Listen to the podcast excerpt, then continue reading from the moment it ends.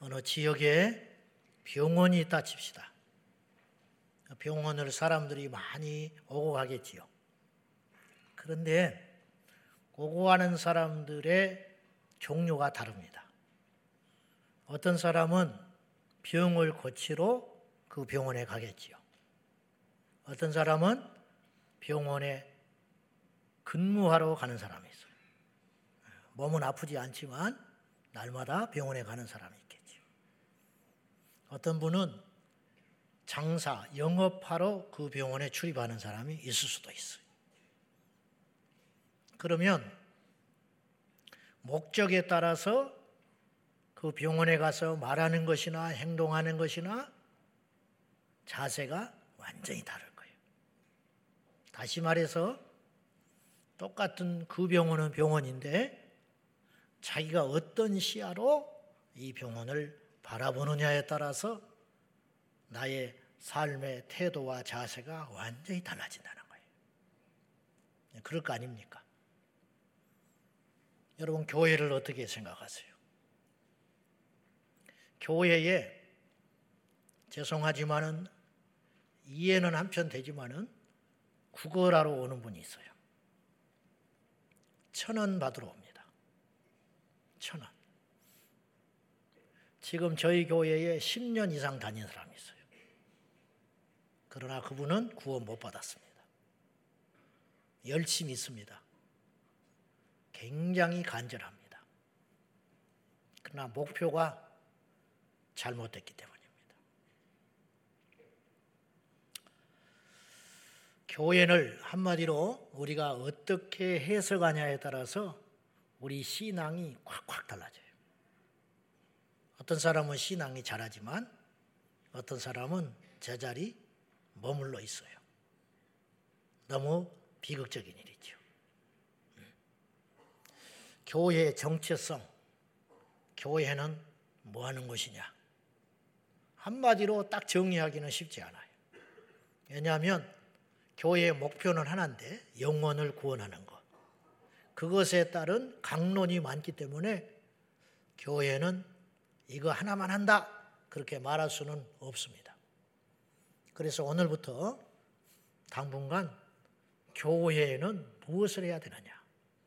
근데 무엇을 해느냐를 알려면 교회가 어떤 곳이냐. 이걸 우리가 잘 파악을 해봐야 된다. 이런 뜻이에요. 오늘 본문을 보시면 이스라엘 백성들이 애굽에서 어, 탈출한 이야기를 세밀하게 기록을 해놨어요. 근데 우리가 미처 몰랐던 내용도 제법 많아요. 여기 보면. 숫자가 장정만 60만이었어요. 이건 아는데, 그 다음에 우리는 흔히 이스라엘 백성들만 나온 줄 알았는데 그게 아니었어요. 오늘 성경에 잡족이라는 표현을 썼는데 잡다한 혈통의 민족들이 이스라엘 백성들과 함께 나왔다고 성경은 기록하고 있어요. 애굽 사람들도 일부 따라 나설 수도 있어요. 거기서 못 살겠다. 범죄자들 혹은 이스라엘 백성들과 가깝게 지내던 이웃들 뭐 나올 수 있죠. 그러니까 이런 잡족들이 함께 나왔는데 빈손으로 오지 아니하고 재물과 가축을 이끌고 나왔다. 나중에 알고 봤더니 그건 다 이유가 있었어요. 그리고 얼마나 급하게 나왔는지 발효되지 않는 밀가루를 어깨에 짊어지고 나왔는데 그걸 이른바 무교병이라고 그러는 거예요. 그래서 딱딱해서 맛이 없어요. 그러나 어쩔 수 없이 먹어야만 했어요. 무교병을 짊어지고 왔다. 그런 말이죠. 그리고 이게 특이한 게 41절에 우리가 봐야 되는데요. 이 본문 때문에 우리가 이걸 봐야 됩니다. 자, 41절 한번 보시겠습니까? 다 같이 시작. 430년이 끝나는 그날에 여호와의 군대가 다 애굽 땅에서 나왔은즉 여기서 표현을 주목할 필요가 있는데 400년이냐 430년이냐 이건 오차가 있어요. 성경은 어디는 400년, 어디는 430년. 제가 그때도 말했지만은 이런 차이 때문에 성경은 오히려 진실한 책이다. 왜냐? 손을 못 댔다 이 말이에요. 고치지를 못한 거예요. 인간이 조작했다면 이런 오류가 안 나와요.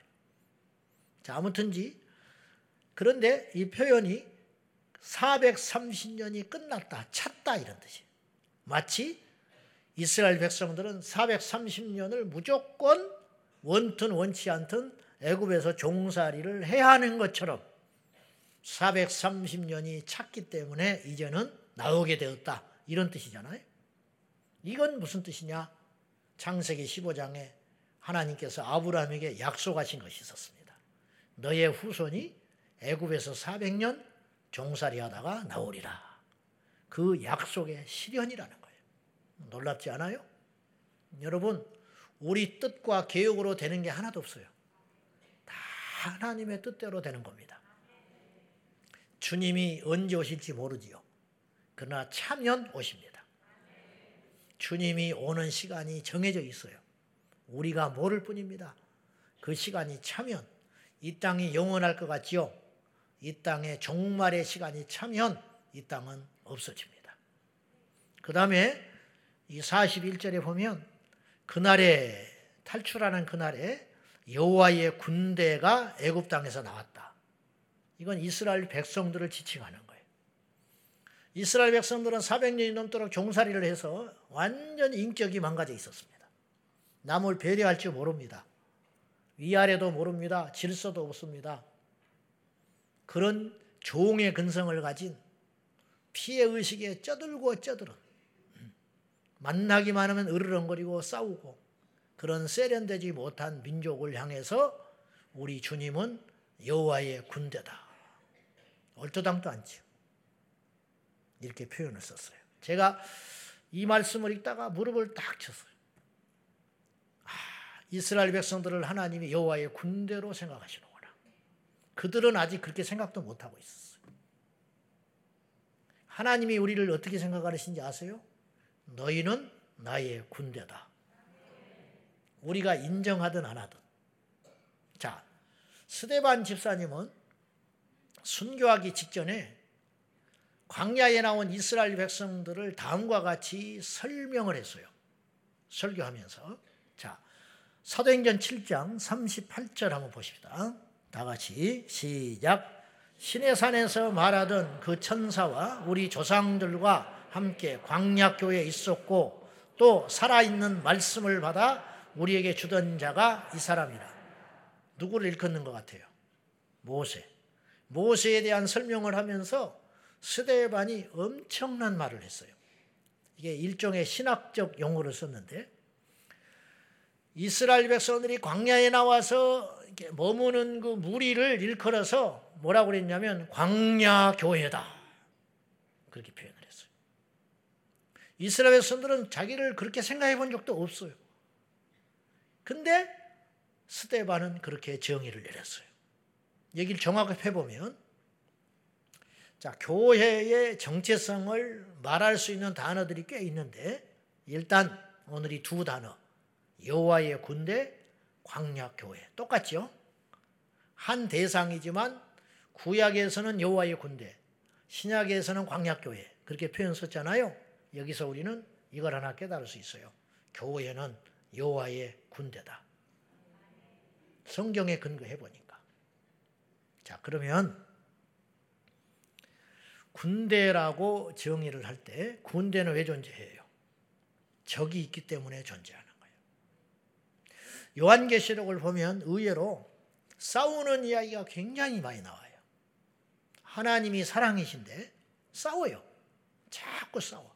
예수님이 당신의 피를 흘리시기까지 우리를 사랑해 주셨는데 세상과 싸워요.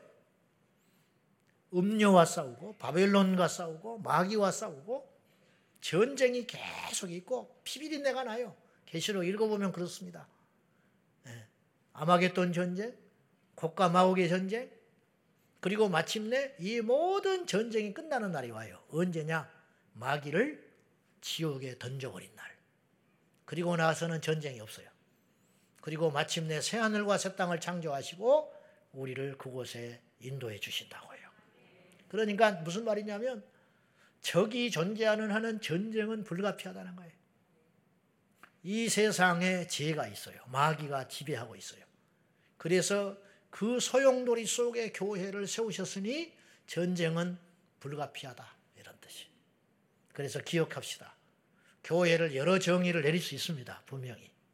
하나님의 집이라 그렇게 표현할 수도 있고 여러 가지 표현을 할 수 있는데 교회는 오늘 우리가 다시 한번 정의를 내릴 때 여호와의 군대 집합 장소다. 그렇게 해석을 해보자 이 말이에요. 그러면 군대라고 하는 것은 적이 있기 때문에 싸워야 할 대상이 있기 때문에 예, 군대가 있는 거죠. 마태복음 16장에 베드로 사도의 고백을 통해서 알듯이 주님이 교회를 세운다고 약속하셨고 그 교회를 세울 때의 목적이 음부의 권세를 이기도록 하기 위해서 세웠다. 그랬잖아요. 음부, 지옥, 사망, 마귀, 사탄의 권세를 이기기 위해서 교회를 세울란다. 그러니까 이기기 위해서는 싸워야지. 그러면 우리의 적이 누구냐 이거예요. 우리의 적이 혈과 육에 속한 인간이나 환경이 아니라는 것쯤은 우리가 이미 알고 있어요. 사람과 싸우는 게 아니에요, 우리는. 우리는 마귀와 싸우는 거예요. 여당의 적은 야당이 아니에요. 근데 우리는 그렇게 싸우고 있잖아, 지금. 야당의 적이 여당이 아니요. 여당이나 야당이나 적은 공산당이야. 삼성의 적은 LG가 아니요. 삼성의 적은 애플이라고. 이해돼요? 남자의 적은 여자가 아니요. 근데 마귀가 그런 구도를 자꾸 만들고 있어요. 지금 우리끼리 싸워서 망해버리라고. 우리 교회의 적은 신천지지 옆에 있는 교회가 아니요. 근데 옆에 교회가 들어오면 싫어해. 교인들 뺏긴다고. 지금 그러고 있잖아요. 그러니까 잘못된 싸움을 하고 있다는 쓸모없는 가치 없는 싸움을 하고 있다는 거예요. 목사의 적이 누구요? 장로. 우리 교회는 우리 이 한국 교회는 그렇게 생각하고 있어.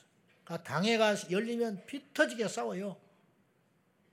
가지고 장로님들 중에 일부는 나는 직접 나한테 그렇게 말하는 사람을 들었어. 장로의 사명은 목사를 견제하는 거래. 네가 투수냐? 견제하게. 비극이에요. 그래서 당회만 하면 시끄러. 예배는 1시간, 당회는 12시간에. 그러면 정말 그렇게 중요한 것 때문에 그러느냐? 그렇지도 않아. 그러니까 너무 불신이 쌓여 있어서 목사님은 장로님을 못 믿고 장로님은 목사님이 하는 일이 계속 불안해. 그래서 내가 교회를 지키기 위해서 이거 막아야 돼. 반대해야 돼. 이런 분열의 영들이 교회 안에 꽉 차가지고 계속 서로 다투고 있는 거예요. 나는 목회를 안 했으면 안 했지. 우리 교회 당회는 그런 당회도 아니지만 그런 교회, 그런 당회가 아니어야 한다 이 말이에요. 음. 그러니까 지금 적을 잘못 정해놓은 거라는 거예요.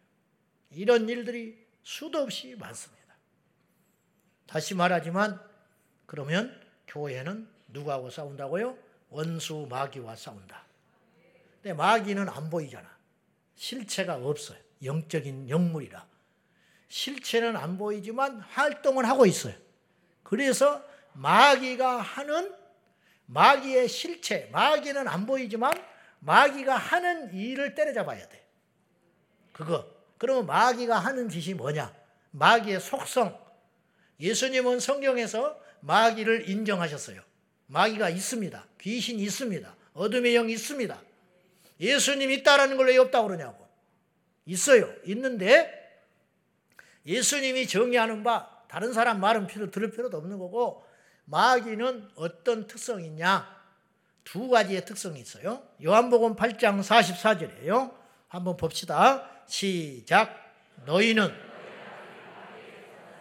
너희 아비의 욕심대로 너희도 행하고자 하느니라. 그는 처음부터 살인한 자요 진리가 그 속에 없으므로 진리에 서지 못하고 거짓을 말할 때마다 제 것으로 말하나니 이는 그가 거짓말쟁이요 거짓의 아비가 되었음이라. 자, 마귀의 속성 두 가지. 첫째는 마귀는 살인하는 자야. 근데 언제부터 살인했냐? 누구한테 사주를 받아서 살인하는 게 아니라 본인이 처음부터 살인자예요. 그래서 마귀에게 속한 자는 죽는 거예요. 그래서 마귀의 종로로 타는 자는 살인을 하는 것이고 그래서 마귀의 종로로 타는 자는 다른 사람을 계속 죽이고 다녀. 칼로만 죽이는 게 아니에요. 말로 죽이고 다니고 영적으로 죽이게 되고 실족시키고 낙심시키고 그래요. 쓸데없는 소리 하고 다니고. 이런 것을 통해서 사람들을 죽이는 거야. 여러분 절대로 하지 말아야 할 일이 뭐냐면 믿는 사람을 실족시키는 짓을 하면 안 돼. 그러니까 영적으로 죽이는 거야. 이 사람이 마귀에게 속한 자야. 마귀가 그 짓을 해요. 음, 그 짓을 해. 그래서 마귀는 살인하는 자. 그래서 인간이 범죄한 후에 마귀에게 넘어가고 마귀의 종이 되니까 가인이 아벨을 때려 죽여서 살인을 했어. 이건 가인이 죽인 게 아니에요. 에덴 동산에서 범죄하지 않았으면 이런 일은 안 생겨요. 사탄에 미혹돼 가지고 그런 짓을 한 거예요. 그다음에 요한복음 8장 44절에 주님이 언급하신 것처럼 마귀의 속성 중에 뭐가 있냐? 거짓. 근데 어떤 거짓이냐? 거짓의 아비, 원조. 그러니까 거짓의 시작은 마귀에게서 시작된 거예요. 에덴 동산에서 마귀는 사, 이 사탄은 뱀을 통하여 아담과 하와를 미혹했지요. 뭘로 미혹했냐? 거짓말로 미혹했어. 가지고 아담과 하와가 넘어가서 미혹돼 가지고 제 가운데 들어가니까 제일 먼저 나타나는 특징이 뭐였냐? 거짓말을 해요. 아담이 거짓말을 합니다. 인류 역사상 공식적으로 성경에 의하면 최초의 거짓말이 그것이었는데 내가 벗었으므로 숨었나이다. 그 거짓말이었어.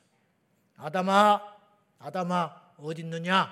그랬더니 거짓의 압이 마귀에게 딱 속한 자가 되니까 그 입에서 스스럼없이 거짓말이 나오는데 뭐라고 거짓말을 했느냐?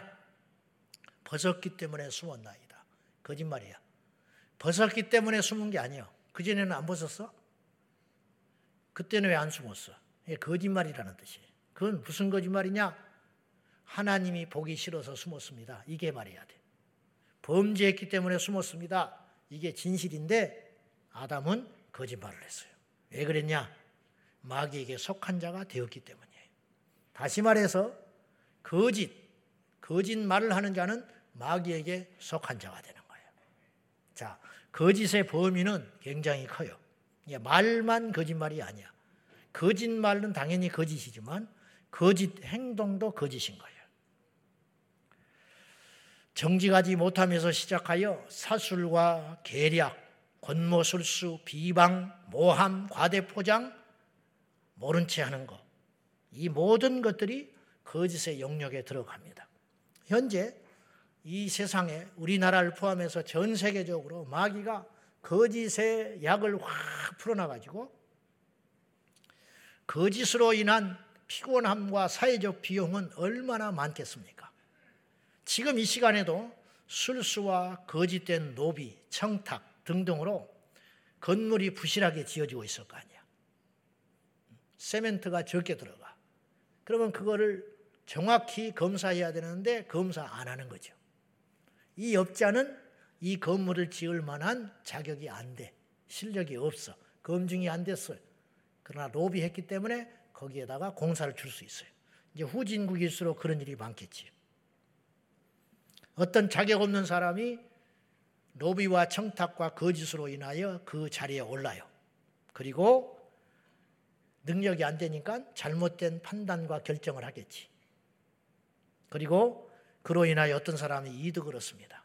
그리고 그 속에서 기생하며 아부하는 사람들이 그들로 인하여 거짓으로 고통을 받고 멀쩡한 사업이 거들나 버리고 성실히 일한 사람이 보상을 받지 못하고 거대한 자본을 앞세워서 수십 년에 걸쳐서 개발한 기술을 하루아침에 가져가 가지고 법정에서 소송하는데 거짓말 그 힘과 완력으로 비싼 변호사들을 사니까 꼼짝없이 돈의 싸움에서 밀려가지고 하루아침에 공장을 뺏겨버리고 도산해버리고 그 자녀들은 뿔뿔이 흩어져 버리고 그런 일들이 이 땅에서 수없이 일어나고 있는데 그것은 계산도 안 되는 비용이라는 거예요. 이런 현실 아니겠습니까? 이 모든 일들이 마귀가 하는 짓이라는 거예요. 날이면 날마다 우리는 텔레비전과 인터넷 뉴스 신문을 통해서 멀쩡한 거짓말장이들의 이야기를 듣고 있어야 합니다. 사제 시도층들의 거짓말, 정치인들의 겉과 속이 다른 그런 이야기들. 자신들의 이득을 위해 거짓과 가식을 일삼는 사람들로 인하여 우리 국민들은 분노하고 피곤하지만 이제 그것을 맞설 수 있는 힘조차 사라지고 있는 것 같아요. 탈당을 합니다. 내가 그동안 이 당에 수십 년 몸담았고 사랑했지만은 더 이상 우리 당에서는 희망을 찾을 수 없어서 오늘부로 탈당합니다. 그리고 울어요.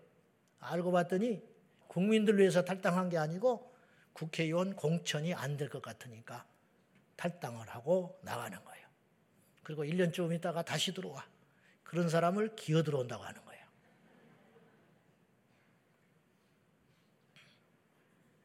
이런 일들이 그러니까 다 알아요. 우리들도. 또 거짓말 하는구나. 또 국민팔이 하는구나. 근데 너무 많으니까 잡아낼 자신도 없고 포기해 버리는 거야.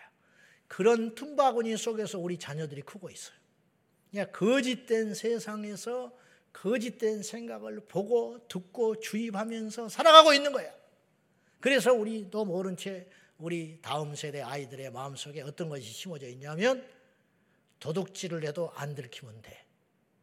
거짓말해도 안 들키면 돼. 컨닝을 해서라도 대학에 들어가기만 하면 돼. 대학 교수들 레슨하면 안 되거든요. 근데 부모가 몇 천만 원씩 들여가지고 뒷공문의로 불러다가 레슨 시키고 그 자식을 들여보내줘, 대학에. 그리고 들어가. 그리고 부끄러운 줄 아니까 죽을 때까지 입 담고 있겠지. 그러나 자식은 알고 부모는 알 거 아니야. 그러면 그 인생이 어떻게 되겠냐는 거예요, 제 말은. 저는 지금요, 저도 죄인이고요. 착하게 삽시다, 정직하게 삽시다 그 소리를 하는 게 아니야. 이건 우리 개개인에 향한 이야기가 아니고 교회 공동체, 우리 제자광성교회가 이 세상의 거짓과 싸우는 예수님의 군대가 되어야 된다는 소리를 하고 있는 거예요. 무슨 정치인들을 욕하고 그러려는 게 아니라 여당 야당의 문제가 아니라 이런 이야기를 하면 저도 안 좋아요. 음. 비판을 받지 않으려거든 비판하지 않아야 되거든요. 근데 이걸 하잖아요. 어두운 이야기를 하잖아요. 그러면 영이 손상이 돼. 듣는 여러분도 힘들어. 그러나 알아야 돼. 음. 적을 알아야 돼. 이 시대가 어떻게 돼가고 있는지를 알아야 된다 이 말이에요. 지금 우리는. 돌아가신 오카누 목사님은 살아계실 때 한국교회가 세 가지 허가 있다. 그렇게 꼬집었어요. 첫째, 허상. 허영을 쫓는다. 허영. 일하지 않고 먹으려는 사람들. 목사들 가서 교회만 개척하면 성도들 몰려올 걸로 생각한다. 허영된 짓이다. 일은 하지 않으면서 복받을 거 생각하는 성도들. 벽에다가 아무리 네 시작은 미아가연스나 네 나중은 창자리를 아침 저녁으로 붙여놓고 읽어봤자 안 된다. 이게 허영이에요. 일한 만큼 이 땅에서 거두게 되어 있어요. 허영심을 버려라. 근데 한국 교회 목회자와 성도들이 허영에 휘말려 있다. 그렇게 아주 매섭게 혼을 냈어요. 두 번째 허세. 하나 있는데 두 개 있다. 허세 부리는데 1등이다. 허세. 성도들이 허세가 많다. 허세가. 세 번째 따끔한 소리를 했는데 허수를 버려라. 5천 명 모인데 교인들이 가서 보면 500명 앉아 있어. 응? 그러니까 왜 그런 짓을 하냐 이. 허수, 허수. 나중에 뭐라 그러면 등록된 교인들이었다고 그래요. 그래가지고 교인 수를 다 합치니까 우리나라 인구보다 많아. 그래서 국가기관에서 통계를 안 믿어요. 교회 통계를. 이 슬픈 일이라는 거예요. 우리 얼굴에 침 뱉긴데 불편한 진실인데 예를 들면 우리 교단에는 장로님을 투표할 때 무조건 뽑는 게 아니에요. 세례교인 숫자에 대비해서 뽑을 수 있어요. 예를 들면 50명에 1명, 100명이면 뭐 2명 이런 식으로 TO가 정해져 있어요. 숫자가. 근데 이제 어떤 목사님들은 교회 정치를 하고 싶으니까 밖에 나가서 장로님들을 많이 세우고 싶은 분들도 있어요. 그러면 자기 교인이 100명이면 2명 뽑는다 이게 2명 예를 들면 그러니까 세례 교인을 200명으로 보고를 해. 그리고 장로 다섯을 세워. 그러면 같은 노예에 있는 숫자가 얼마 안 되니까 다 알아요. 다른 사람들이. 그래도 그냥 받아줘. 거짓말을 받아주는 거야. 왜 거짓말하냐? 그런 사람이 한 명도 없어. 왜냐? 서로 얼굴 붉히니까. 내 교회도 아니고 뭐 그렇게 해라. 그렇게 해서 장로님이 됐다. 애초에 출발이 잘못된 거지. 애초에 잘못된 거야. 계속 우리가 이런 짓을 해요. 지금. 학위를 속이는 목사들이 너무 많아. 그 학교에 간 적도 없어. 근데 학위를 받았다고 거짓말 하는 거야.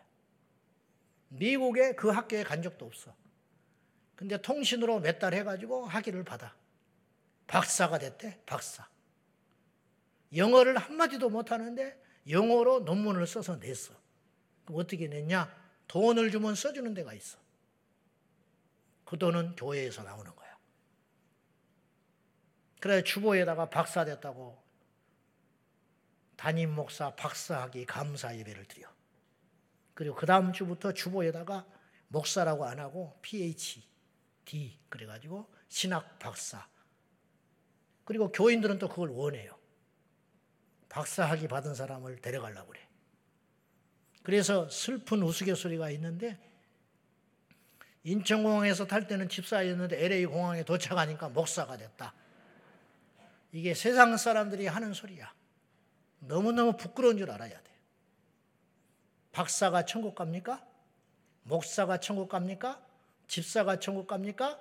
믿는 자가 가는 거예요? 우리가 이 짓을 하고 살아요. 이 짓을. 슬픈 일입니다. 학위를 속이고 안 나온 학교를 나왔다 그러고 근데 사람들이 뭐라고 그러냐? 그 목사 설교 잘한다는 거야. 설교 잘하니까 괜찮아요? 기도를 많이 하니까 괜찮아요? 그건 열매가 아니에요. 너희가 전에는 어둠이더니 이제는 주 안에서 빛이라. 빛의 자녀들답게 행하라. 모든 빛의 열매는 모든 선함과 모든 착함과 모든 의로움과 모든 진실함에 있느니라. 이거 없으면 가짜다. 이단들의 열매를 보십시오. 왜 이단인지 보시라고요. 자, 이단들요, 열심히 우리보다 더 합니다. 우리 한 번 모이면 그 사람들은 세 번, 네 번 모입니다. 전도 우리보다 더 합니다. 신천지는 한 달에 한 번씩 구두굽을, 구두굽을 다 갈아요. 얼마나 싸돌아다니면서 젊은이들이 광장을 누이면서 전도를 하고 다니는지 구두굽을 다 달아. 예배 꽉꽉 들어차서 찬송 열정적으로 합니다. 기도 무섭게 합니다. 성경 공부 우리는 상대도 안 돼. 수요일 날 저녁 7시 남자들이 오기 어렵습니다. 어디서 그렇게 오는지 무릎을 딱 꿇고 줄 열 맞춰서 앉아가지고 안 졸아요. 여러분처럼 조는지 아셔? 안 졸아. 전부 성경 펴놓고 빨간 줄로 팍팍 그으면서 무릎 꿇고 집중해서 성경 공부하는데 그 열심을 못 따라가. 교리 공부 무섭게 합니다. 성경 줄줄줄 외워요. 509절, 1009절씩 외워서 밖에 내보내는 거야. 그 시험 봐서 졸업 못하면 떨어뜨려. 성경에 우리도 알지도 못하는 걸 잡아내가지고 그거를 교리화해서 사람들한테 입을 쩍 벌리게 가르쳐. 그게 열매인지 아세요? 사랑, 애경사 생기면 온 교인 쫓아가. 살림살이 다 해줘. 전도하려고. 사랑처럼 보입니까? 여러분, 사기꾼은 경제를 더 잘 알아. 우리보다. 이단들이 성경을 우리보다 잘한다. 그거 이상하게 생각할 것 하나 없어요. 그건 당연한 거야. 그들은 그것에 사활을 걸기 때문에. 가짜니까. 그런데 그들의 열매를 보라. 이단 교주치고 추문에 안 휘말린 사람이 한 명도 없어. 지금까지. 문선명. 부인이 몇 명인지도 몰라. JMS. 병 고치면 뭐예요? 열매가 그것인데. 이만희. 안상홍. 보시라고. 박태선. 결국은 마지막에 재정과 성의 문제로 열매가 나타나는 거예요. 그럼 왜 그러냐? 가짜. 가정 깨버려. 집에서 나오게 만들고, 부부간에 갈라서게 만들고. 이게 열매예요. 어떤 열매? 사망의 열매. 만약에 우리 교회를 열심히 다니는데, 우리 교회에 와서 열심히 예수를 믿고 다니느라고 집안에서 불화가 생겼다. 우리 교회 오시면 안 돼. 봉사하면 안 돼. 그건 잘못 믿는 거야. 열매가 잘못 나타나고 있기 때문에 그래. 우리 청년들이 교회 와서 열심히 봉사하고 예배하고 기도하는 거 좋은데 그걸로 인하여 믿지 않는 부모에게 지탄을 받고 있다면 교회 생활 그렇게 하면 안 되는 거야. 왜냐? 그것이 착하지 않기 때문에. 그건 빛이 아니기 때문에. 열매가 아니라는 거예요. 이걸 명심하셔야 됩니다. 나무의 껍질은 속일 수 있으나 열매는 못 속이는 겁니다. 그러면 마귀에게 속한 자, 마귀가 하는 열매가 뭐냐? 거짓이라는 거짓. 그걸로 분별을 해라. 그걸로. 도산 안창호 선생은 이런 말을 했어요. 일찍이. 죽더라도 거짓이 없어라. 농담으로도 거짓말 말하라. 오렌지 하나를 따더라도 정성껏 따는 것이 나라를 위한 일이다. 그러면 그대는 나라를 사랑하고 싶은가? 그러면 먼저 그대가 건전한 인격이 되어라. 이분이 독립운동하면서 미국으로 건너간 적이 있었어요. 미국으로 건너갔는데 조선 땅의 사람들이 미국에 건너와 가지고 사는 사람들이 있었어요. 근데 이루 말할 수 없는 무시와 괄시를 받고 있었어요. 그렇지 않겠어? 나라는 없지. 뭐 영어를 제대로 하겠어요? 그래 가지고 와서 무시당하고 억울한 일 많이 당해. 그러면 이제 안창호 선생님이 리더니까 와서 자꾸 하소연을 하는 거예요. 내가 억울합니다. 임금을 못 받았습니다. 월급을 뗐습니다. 그러면 이제 찾아가요. 그러면은 미국 현지 사람들이 앞으로 조선 사람 안 쓴다고 그러는 왜안 씁니까? 정직하지 않다. 오렌지를 한 박스 따는데 멀쩡하고 싱싱한 것만 따라 그랬는데도 불구하고 높은 데 있는 거 따기 싫으니까 그냥 병든 거 아무거나 따다 담아버린다는 거야. 그래서 피해를 너무 많이 봐서 월급을 못 준다는 거야. 가서 아무 소리 못하고 돌아왔어요. 안창호 선생님. 그래서 이분이 정직운동 하자고 소리 지른 거야. 그래서 정직히 일하자, 바르게 말하자, 그리고 도둑질 하지 말자. 그리고 내가 떠난 자리에 휴지를 줍자. 아침에 일어나거든 이부 자리를 깨끗하게 정리하자. 내 집 앞 마당은 내가 쓸자. 이거 하지 않으면 나라 독립 못 이룬다. 안창호 선생이 그렇게 외쳤어요. 그랬더니 조선 사람들이 신뢰를 회복하기 시작했더라는 거예요. 이게 정직한 진실한 삶이라. 허상을 쫓는 사람들이 많아요. 일하지 않고 거저먹는 사람들이 많아. 노력하지 않고 소득을 가져가려는 사람들이 많아요.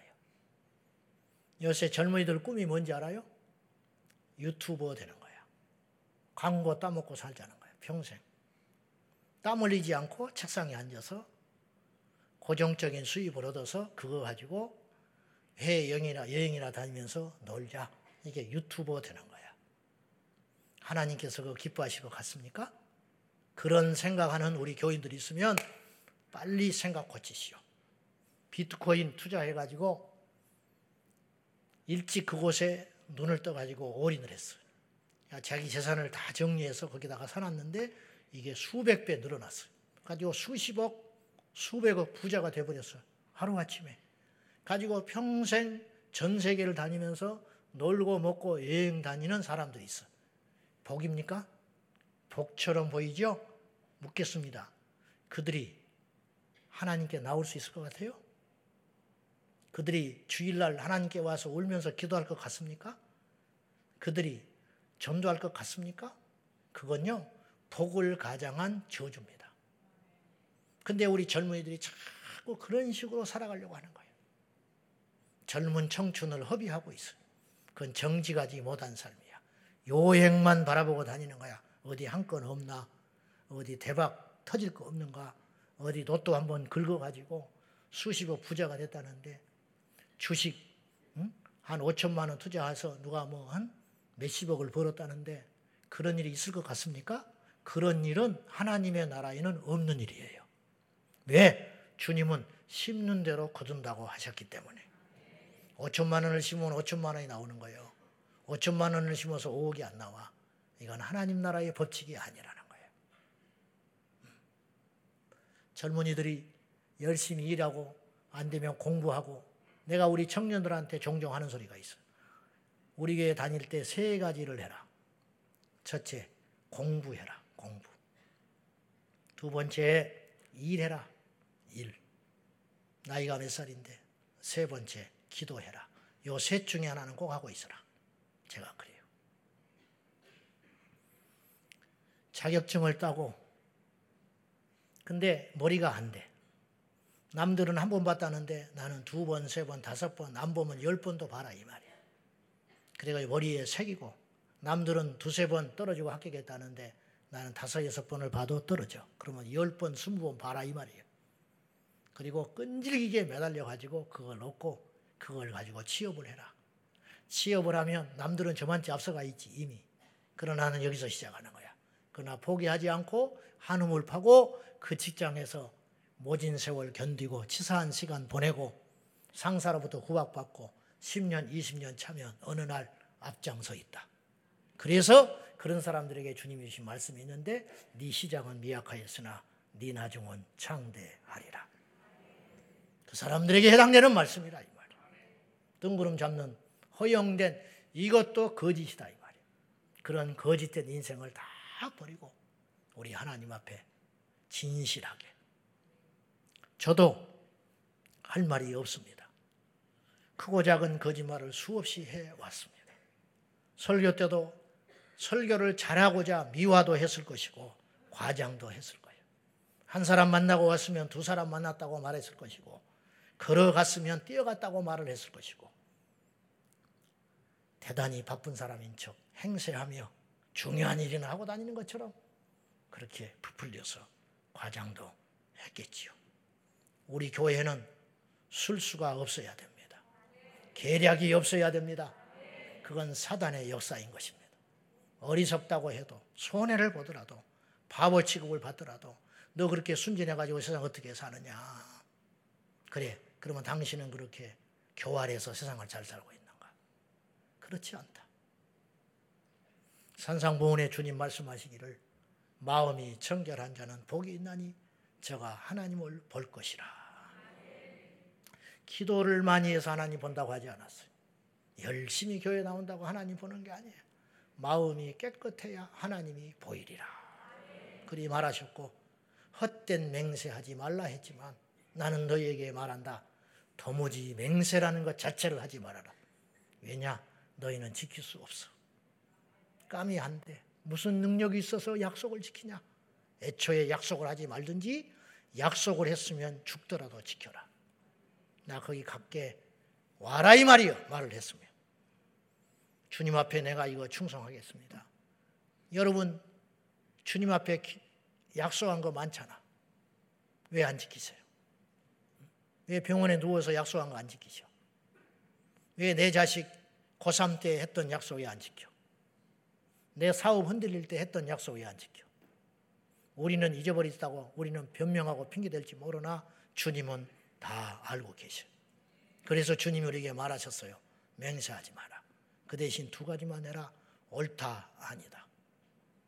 안다, 모른다만 말할 것이지. 알 것도 같고, 모를 것도 같고, 그건 사단의 소리다. 그런 소리 하지 말거라. 우리는 왜 거짓을 버려야 되는지 아세요? 거짓된 자는 하나님 나라에 들어가지를 못해요. 요한계시록 21장에도 음행하는 자, 거짓말하는 자, 무당, 술수에 빠지는 자, 두려워하는 자 등등 살인자들 하나님 나라 못 간다고 분명히 기록을 했고 시편 101편 7절 읽어봅시다. 다 같이 시작. 거짓말하는 자는 내 목전에 서지 못하리라. 성령에 분명히 명시되어 있잖아.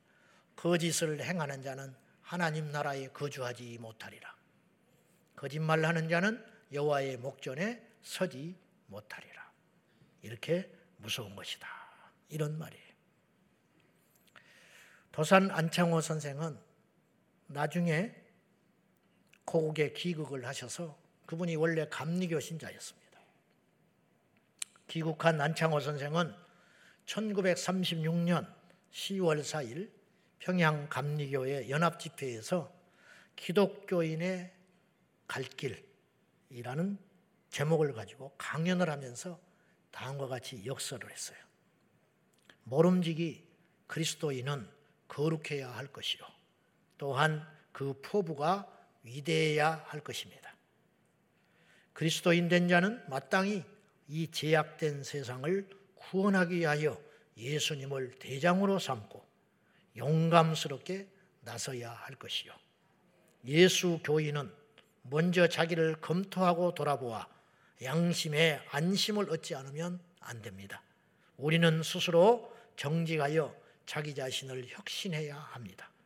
이런 생각이 없으면 과연 예수 교인이라 할 수 없을 것입니다.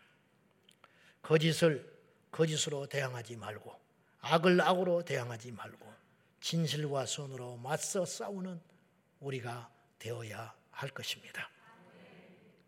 선을 행하되 낙심하지 말라. 때가 되면 거두리라. 근데 이 말씀 속에 우리가 선을 행하고 있는가? 선을 심고 있는가? 한번 돌아보면서 우리가 정직과 진실로 지금까지 우리 삶이 어떠했든지 간에 주님이 다 이해하시고 용서하실 걸 믿고 이제도 늦지 않았으니 우리 모두 진실과 정직을 무기로 마귀가 만들어 놓은 이 거짓되고 악한 시스템에 대항하여 예수의 이름으로 승리하는 저와 여러분이 되어야 하겠습니다. 교회 공동체는 지금 한 개인의 문제가 아니에요. 착하게 살자는 말이 아니에요. 정직하고 진실하게 살자는 말은 아니에요. 우리 교회 전체가 이 세상의 거짓과 악함과 맞서서 싸우는 군대가 되어야 한다. 그런 의미 올시다. 기도하겠습니다. 하나님 아버지, 우리에게 가식과 과장과 거짓은 떠나가게 하여 주시고, 우리 안에 진실과 성실로 정직으로 가득 채워 주옵소서. 이 땅의 모든 교회가 정직하게 하여 주십시오. 이 땅의 모든 교회가 진실하게 하여 주십시오.